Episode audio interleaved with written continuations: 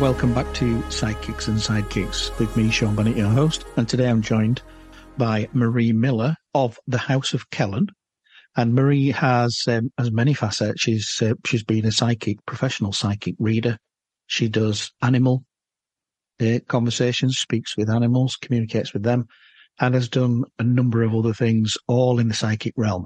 Now, I think the best person to introduce Marie is actually Marie. So, Marie, thank you very much for joining me today. I expand on that little bit of information, if you will, that I've given to the listeners. And thank you so much for having me. It's such a joy to share about the psychic realm. I actually started seeing ghosts when I was about three. So I had a lot of long conversations with a grandmother of mine who had passed on.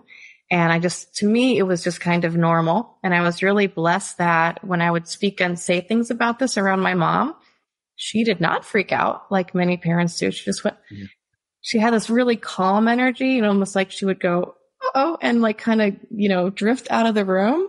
And I learned later it was that she was trying to figure out what to do to support me because she knew better than to freak me out. Yep. And so she would eventually just buy me books, like young adult books on witchcraft and just give them to me. So of course I ended up being pagan and because that was like a really good influence. But then when I was getting a little bit older, I started to live a little bit in the future. I would tease my sister like, "Oh, your stupid boyfriend's calling," and then the phone would ring like two minutes later, and that annoyed her. But I didn't care if I annoyed her, so that was also another good thing around like being being able to really accept my gifts. And I turned out I really liked having these things. So as an adult, I just kept nurturing them and growing them. And when you really nurture and grow one of your gifts and another one's going to come along, the thing with pet healing happened because there was a tarot client I had who one night e- emailed me in the middle of the night. It was like, Oh my gosh, Marie, my dog's really sick. I don't know what to do. And can you please, please talk to her? And I'm like, Oh, well, I've never done this before, but I love this client. So I'll try. And it turned out I really had a knack for it. So I just really worked on developing that which was good because before that I was actually terrified of dogs. Right. And okay. Really, I'm going to come back to that. Mm-hmm. Save the one about animals because I, I've had a conversation already with somebody else that talks to animals, and that was really fascinating. So, you've you've struck two goals for me so far. One is talking to ghosts as a child, and I'd like to explore that a little bit more, and then the animals as well we'll um, we'll make sure that we cover both of those while we're talking. Yeah, the ghosts. It was funny. I didn't even think of it as anything abnormal. I didn't even realize they were ghosts at the time. Was part of it. My mom knew who I was talking to because they'd be like, "Oh, Grandma Elizabeth said that or this," and so it took me a while to even gain understanding. And that was just such a normal part of my life. Yeah. And then when I became an adult, there was a period in time where the ghost activity really escalated. And this is a thing that I've actually since come to learn that understanding ghosts is a part of most of our spiritual awakenings. Like there is a point where our vibration raises to a point where, where they can see us and we can see them a lot easier. Mm-hmm. And in order to get your next set of lessons, we need to understand that there's an unseen world that exists and accept it and be fearless with it and move on. And for me, it was when I was working in all these different theaters in San Diego, out in California, and I just kept getting ghosts attached to me and I had to learn, which is a little bit different than just seeing them. They were actually attaching to me. Attaching, so yeah. Yeah. deeper methods to get rid of them. And then there was one point where I really wanted to go swing dancing with this group. And a friend of mine at work kept saying, Oh, you got to come to this, this swing dance. And so I did, but I walk in and I'm changing into my, my special shoes. I look up and there is a demon attached to every single person in the room. And so, oh, well, not then. So then I had to go learn how to, how to deal with those on a different level. And of course told my friend and like talked to the person on the space and helped them clear it. And that was just because there had been a cult that used that space years before. Yeah. So they thought the swing dancing was like the old ritual starting again. Because the, these, these entities would not leave with the people. So when I saw my friend at work, he would be fine. But when he was there, there was that attachment. Okay. And how, when you're seeing the attachment, how do you determine whether they're a demon or not? Oh, they have a different vibration, but that comes with practice. They they literally look a different look differently, and they are they have I want to say like sort of an evil intention to them when they're a demon versus just a wayward, right, or just a yeah. ghost. Because people become ghosts by accident. Like it's, there's usually there's usually nothing bad. It's like, oops, I forgot to cross over, sort of thing. Mm-hmm. As opposed to someone who's here for for a bad reason. Right. Okay. So one one forgets to cross over. The the other one is intentionally sticking around to yep. be a little bit of a devil. Pardon the pun. okay. So we've kind of jumped from being a child to mm-hmm. an adult, but how did that affect you growing up? It's it's good that your mum had a, a level of acceptance or understanding and sort of shied away from it or supported you with it and, and took time not to freak you out. But what about as you started to grow? I mean, being a teenager and seeing these kind of things, how did that affect you? You know, on another level, I was bullied enough that I just became really tough and didn't care what people thought. Mm-hmm. And so I just accepted the fact that I was a little bit of a weirdo, but I didn't, I also didn't talk about these things in, in junior high or high school.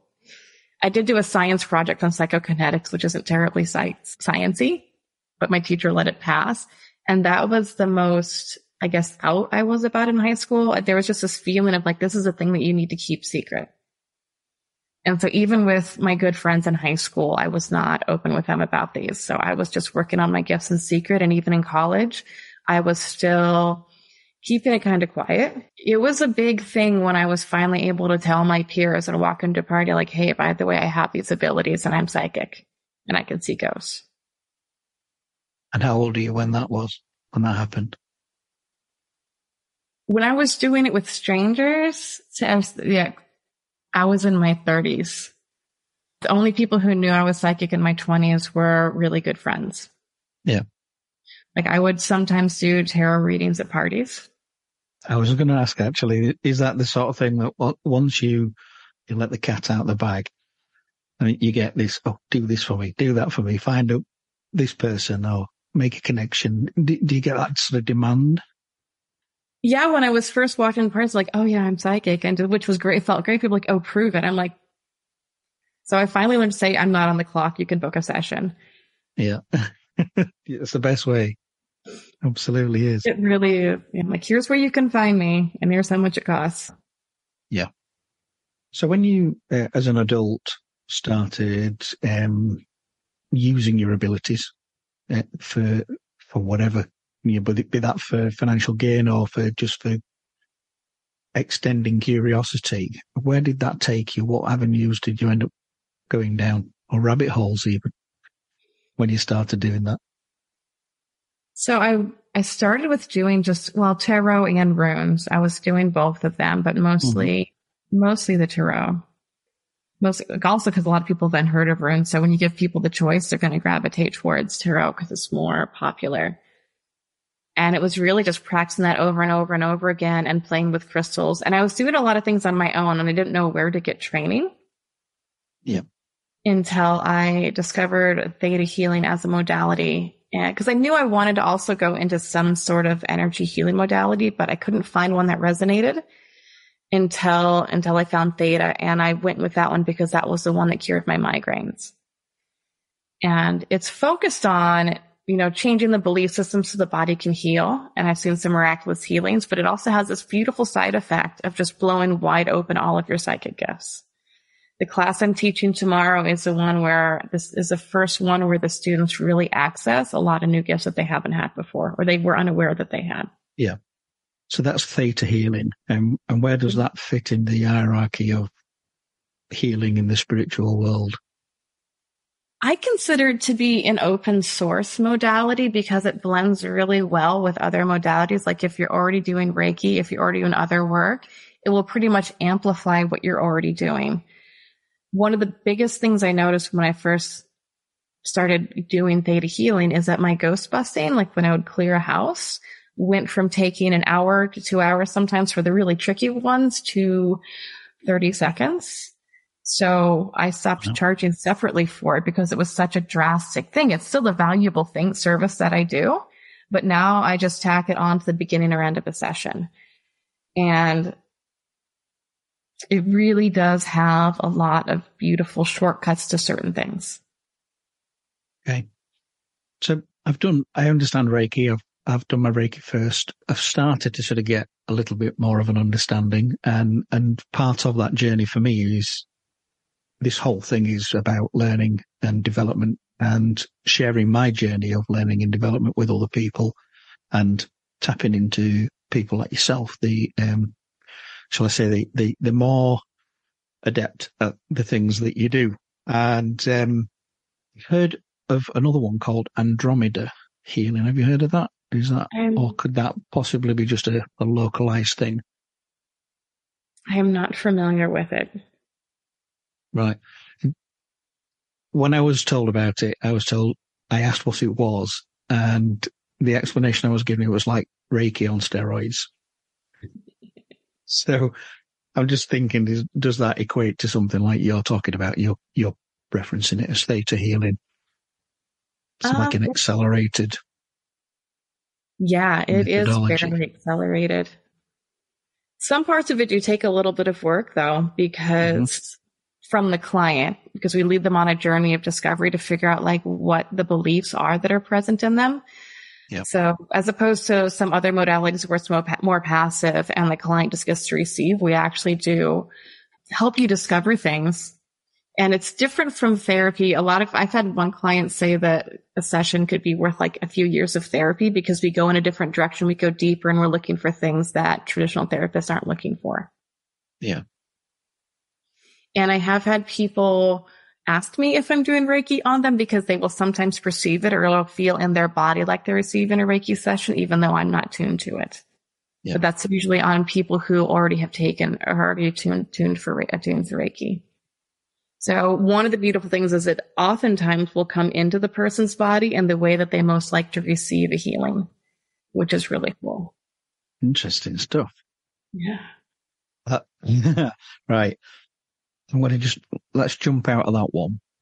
Leave that one where it is for now because I'm sure if I've got more questions, we'll never get to pets and animals.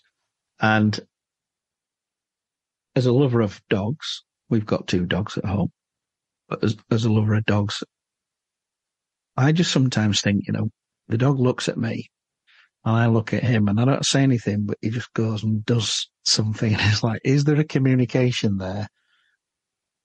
And if there is, how do I know what I'm communicating just by looking at him for him to react in a certain way? Over to you. Tell me what's there- going on.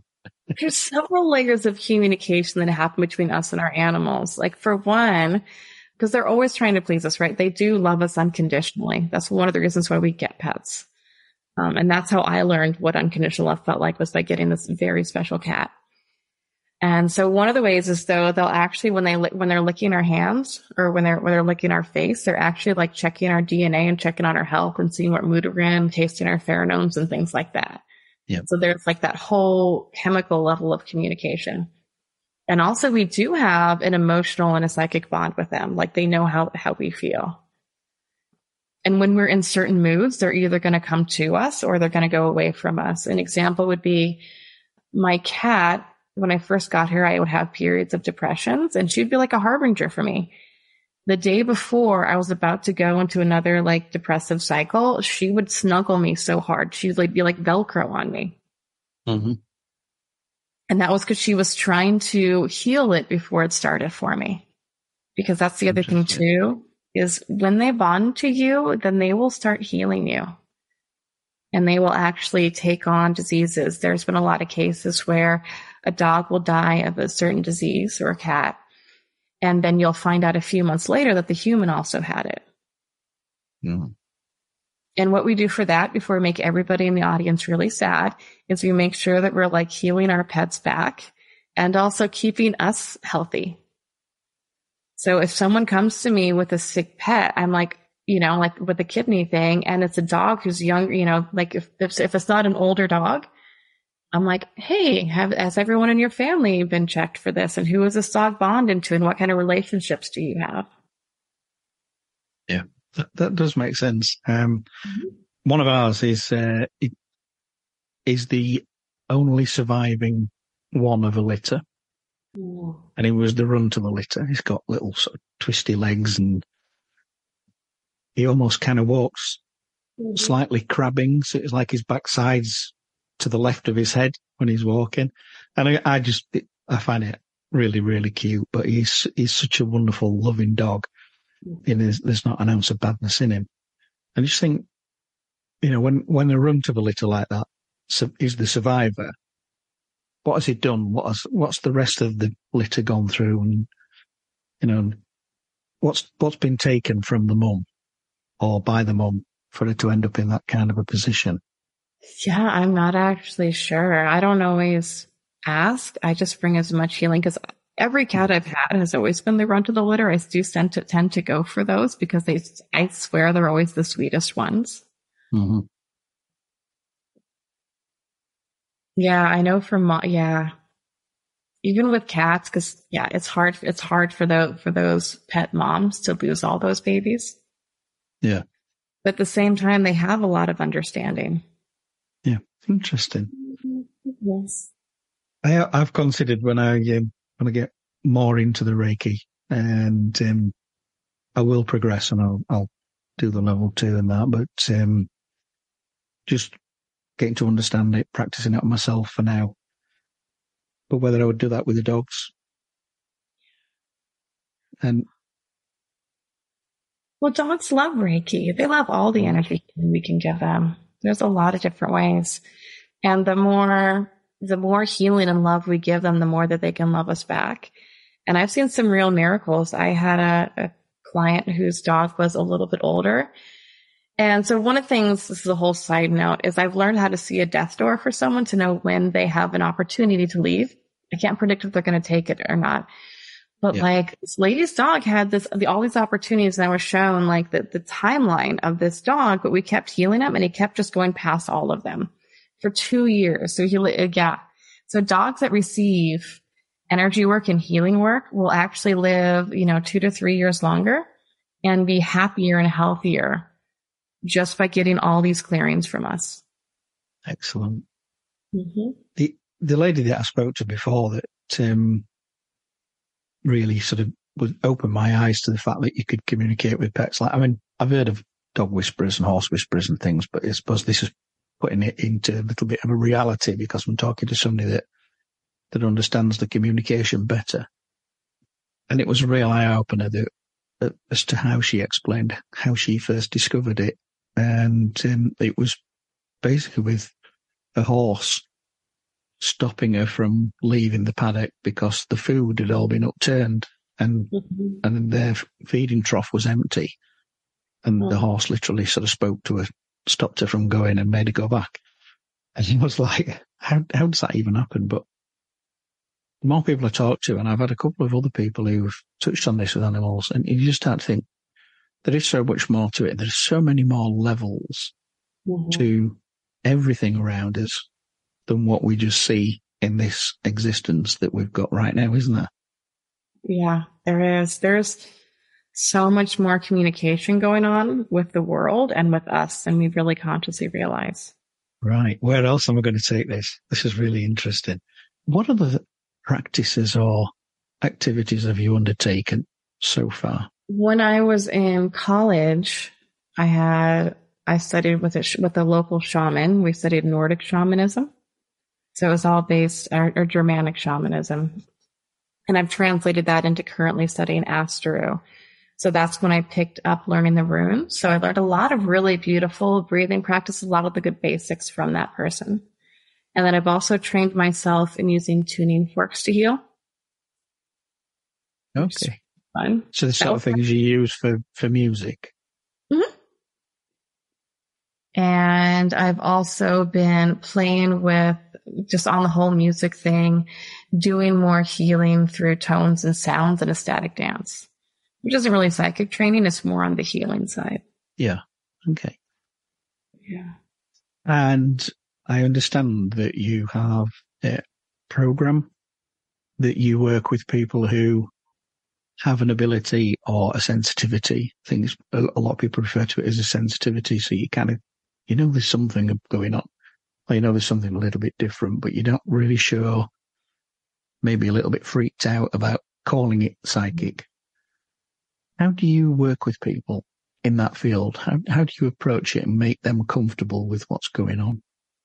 Well, yeah, with, with that group of people, I just talk about like, what are the little whispers or things that pop in your head without using the words? Because the word psychic triggers a lot of people because a lot of people have been really in danger for being psychic. There's a lot of strong opinions about using these, the abilities.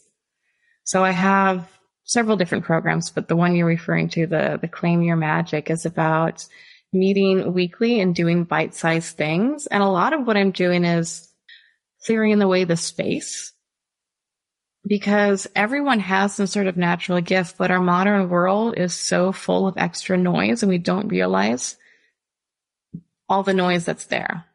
Yep. An example being if your house is really messy, like everything has a vibration. And if it's unorganized as opposed to a collection, right? Then it's going to be louder psychic noise. And you just, so one of the things I do is just if you clear away all this extra noise, it leaves space for you to really listen to the messages. Mm-hmm. So I also talk more about, you know, using your intuition as opposed to receiving psychic messages. So part of it's in the framing, but I also know how to help people clear away any trauma they may have had. I know a lot of people who have a gift come in and that traumatizes them. And we just need to reverse all of that. And I also work with people who may have gone to a festival or gone to a retreat and done some plant medicine or other things. And it will sometimes push your gifts open in a way that they don't want to be opened. And it can become really, really overwhelming. And so there's, I have a kind of too much too soon. Too much too soon. So there, there's a way to reverse that and bring it back to how it wants to come in. Interesting stuff. When you're in my position, and I describe myself as openly curious, events and activities that I've got involved in over the last year or so have, have opened um, my mind and my eyes and my ears a lot. Yeah. Well, there's a concept that I teach on every once in a while, divine timing, right? And the way that I teach it, it's not always about trying to understand what it is that you're going to do divine timing being, of course, your soul's purpose, but understanding what the steps towards it feel like. So teaching people how to understand those signs and to know the feeling of, I should turn my car around. Yeah. And that I think is the more important thing because like in general, people get a little obsessed with quests, like I'm looking for my soulmate sort of thing. Yeah. As opposed to loving myself and trusting that they are, that they're going to come. Yeah. Those are good, that's a beautiful story. I was getting tingles as you were telling me about standing on the paper. yeah. yeah. That's a big confirmation. You're doing the right things. As I was getting them recounting it as well. It, uh, it, it really does just, I don't know. I, I, can't even describe the feeling. And somebody said for a note out and it, it was just felt afterwards that I needed to say something without being specific, too specific about it. But saying if I, you know, if I'm drawn to do this to a stranger or for a stranger, then I hope that if you consider me to be a friend and you feel that way, that pick the bloody phone up and come, you know, give me a call. And, um, and somebody said it must have been terrifying for you. And it absolutely wasn't. Um, yeah, you get the adrenaline, but it just seemed so natural and automatic to do what I did. Mm-hmm. And I've found that to be true in those moments, those things that we came here to do when we're really here to help someone that there is that, that absolute clarity in the moment. Yeah. And it's, it's not even a choice. Like, of course I'm going to do this thing. Yeah.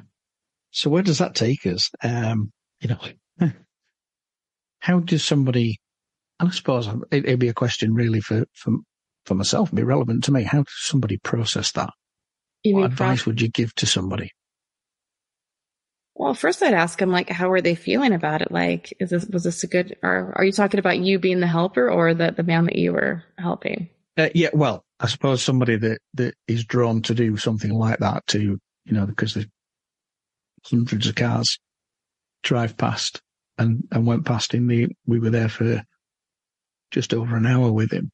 Mm-hmm. You know, and, and so many people went past and okay, at, at, at a certain point, they wouldn't want to stop or feel the need to Mm-hmm. stop because they could see it was under control and, you know, the emergency services were there. Yeah. But in that time building up, so many people will have just driven past. But certain people were drawn to stop. Well, yeah, I feel that, yeah, not everyone is drawn to help. Some people are afraid to help. Like, I was on vacation. This is, I'll come- come back around to, and, um, I saw that one of the people in my group was having like a spiritual crisis. We were in a temple in Egypt and she was just shaking. And so I went over and just grabbed her hand, grabbed her soul, put it back in her body because I was drawn to that. And there were three or four other people that were helping. And a bunch of people just didn't know what to do. And so I think the people who aren't stopping, they just, they just feel like I don't know what to do in that situation. But in a lot of situations, what people need the most is just to know that someone is there and to have unconditional love and to know that they're, that they're safe and accepted and loved. Yeah. And that there is a possibility for change because the clients that I've had who were close to those sorts of decisions, the biggest emotion that people feel is stuck. Like that this isn't going to end. Things aren't going to get better. Mm-hmm. And I think too, just really being heard. Yeah, interesting stuff. Yeah. So that we've covered them. We've we've covered ghost busting. We've not really done that, have we? You've touched on it a little bit, but how how how did you find ghost busting worked for you with the abilities that you have? I was actually doing it mostly remotely. And this was after I was going through some of those lessons and I got really good at actually removing ghosts. Cause before that I could just talk to them Mhm. and they were just a part of my life. So it was a whole nother lesson to actually send them up into the light. And actually what happened is my mom's friends in, in a different state, in a different part of the world would be like, Hey, can you have your daughter do this? And so I, I would do it remotely for these people, which was really fun. And then I had friends and one of my themes has been people like, Oh, you can do this, right? And that's like the first time I do it. Cause, you know, one of the ways that we understand our gifts is other people will see them in us and ask us and ask us to do it if we weren't Right. aware enough to realize it. And that's kind of how it started for me. People just asked, you know, started asking me to do it. And so I was clearing all these houses around San Diego. And when I was doing it pre theta, it would take a little bit of while. I would go in, I would meditate, I would connect, I would listen to them. I would help them uh, release their different feelings so they could move on. And now my process is much easier. I literally just witness them going up and then I reconnect with them where they're at Mhm. And, and have any conversations that are needed. And Yeah. that's because I gain the understanding that when they're here, when they're trapped between the third and the fourth plane, between, you know, here and where they're supposed to be, that they're literally at the wrong vibration. So there's a certain amount of discomfort in them that makes the conversations a little bit trickier. And also when they go into that light and they transform and they move on, there's also a level of clearing. So for a ton, a lot of, so a lot, for a lot of reasons, they're easier to talk to if you just reconnect with them on the other side. So yeah. And honestly, it's, You make it sound so easy. it's, it's honestly, it's a test of your faith. It really is Yeah. about understanding that you have the ability to command them and you have nothing to fear from them and that you don't need to live in fear. And um, that all you have to do is connect to whatever your higher power is, your source, if it's universe, whatever, and using their power to send this person on. Yeah. Interesting. I want to tell you something else that I've done recently as well. Uh, well, didn't quite do it. We didn't get there. But um, some somebody who I had a conversation with uh, a few weeks ago, he told me that I had a, an ability, and it was an ability to see. So, if say for example, I went into an old building or an old warehouse to see how it was in the past, and to be able to visualize what that, what it looked like and what work went on in there. So, and um, so he's going to work with me to try and teach me how to open that up and and that and to find that ability. But we also attempted to do a past life regression, Mm-hmm. and I struggled, really struggled to sort of get into the visualization that he was trying to sort of explain to me that I needed to do. We were doing it remotely.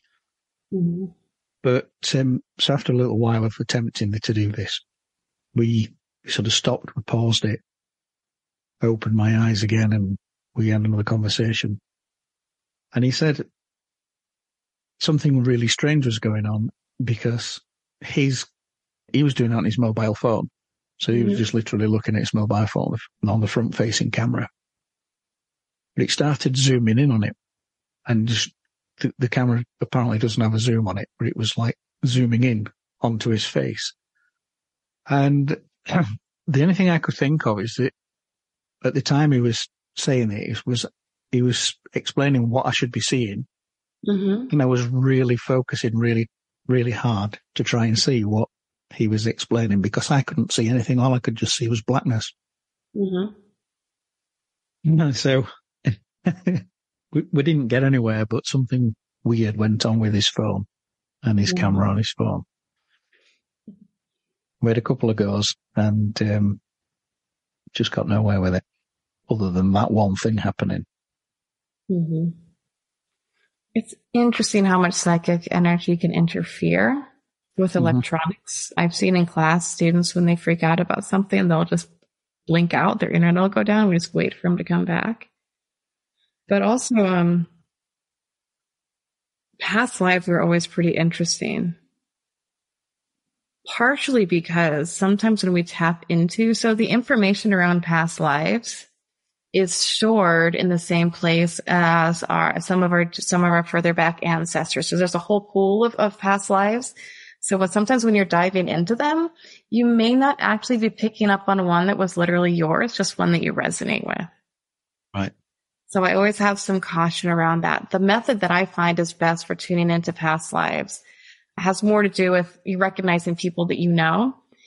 And it started happening to me just by default. Like I'd meet a new person, I'd be looking at them and, oh, they had a second face superimposed on their face.